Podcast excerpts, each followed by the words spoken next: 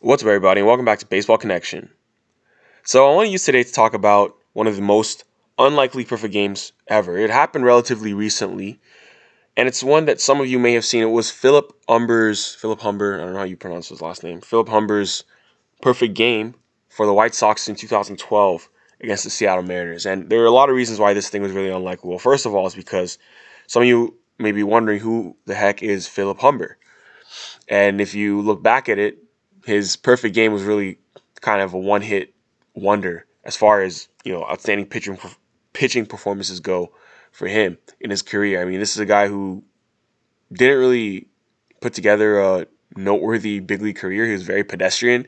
I mean, a career 5.31 ERA. I mean, he pitched parts of eight seasons in the big leagues, but was never really anything more than just a middle of the road rotation guy to fill in a spot. But on this day, April 21st, 2012, so today's the eighth anniversary of it, he threw a perfect game and he was immortalized in baseball history. And it's even it's even more crazy when you realize how this game ended that you could argue that it shouldn't have even been a perfect game because this game ended on a strikeout of Brendan Ryan. So it was a 3 2 count, actually, full count.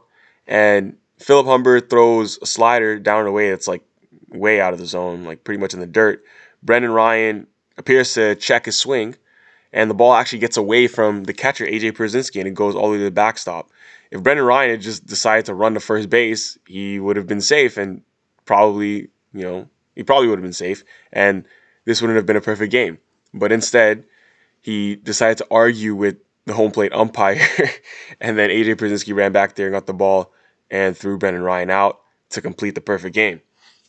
So if you have a chance to go watch that video, it's actually pretty crazy because like, dude, you literally could have broken up the perfecto if you just ran to first base. And there wasn't really any replay. There wasn't any replay of a side angle of Brendan Ryan doing the check swing, but many people who were in the ballpark and you know who were close to the close to the you know at bat said that the call was wrong. And honestly, looking at the video, even from the center field camera, it looks like he did check his swing. But nonetheless, you know, the umpire gave Humber the benefit of the doubt, and he was granted the perfect game. So, I mean, yeah, Philip Humber. I mean, he came out of Rice University in Texas. He was a top prospect, and you know, he became a journeyman after you know not, you know, not becoming the impact player they thought he would be. He was he was a first round pick actually number three overall pick in 2004 out of Rice. But you know that 2004, like I said, that's eight years before this was even thrown. So he was, he was 29 when he threw this perfect game. But you would think generally, in order to throw a perfect game, you have to be a great pitcher, and usually that's true. If you look at the list of perfect game pitchers, it's mostly Hall of Famers, Cy Young Award winners, and multi-year All Stars. But then there's also Philip Humber. I mean, so how could this happen, right? You're talking about a guy who was making his 30th MLB start when he took the mound that Saturday at Safeco Field, but two hours and 17 minutes later, he had treated the fans to the 21st perfect game ever thrown and the third by the White Sox.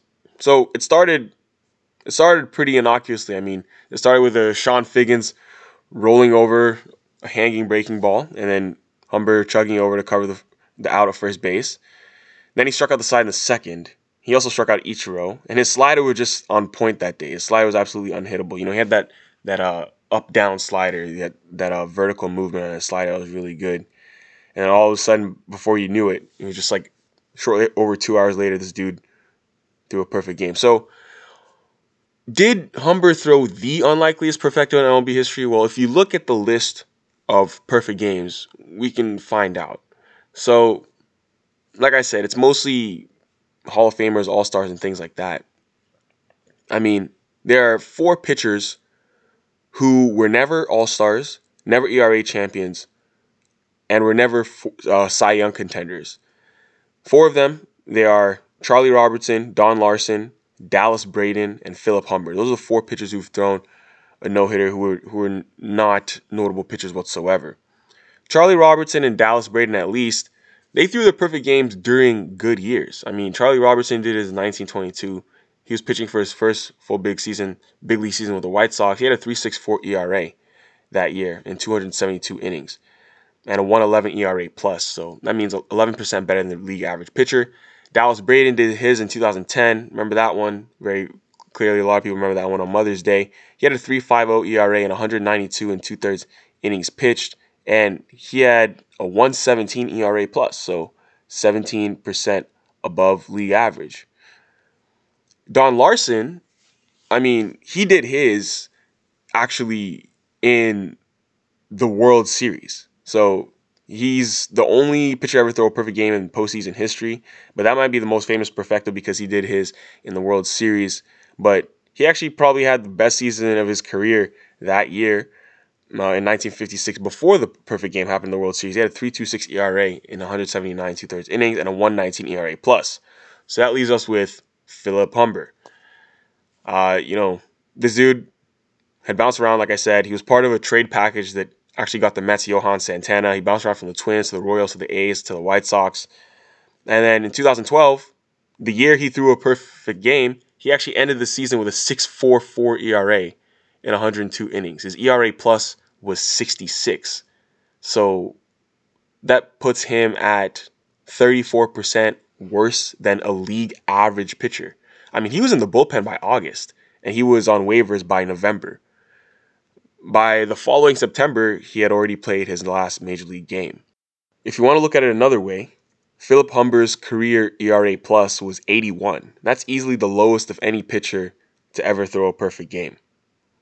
I mean, remember, the league average is 100. And yeah, the, the lowest ERA plus for a career to ever throw a perfect game, that belongs to Philip Humber, 81.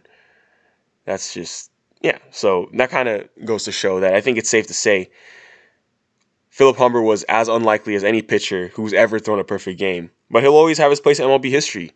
He'll be in the history books forever thanks to that day eight years ago today in Seattle when no pitcher in the world was better than him on that one day.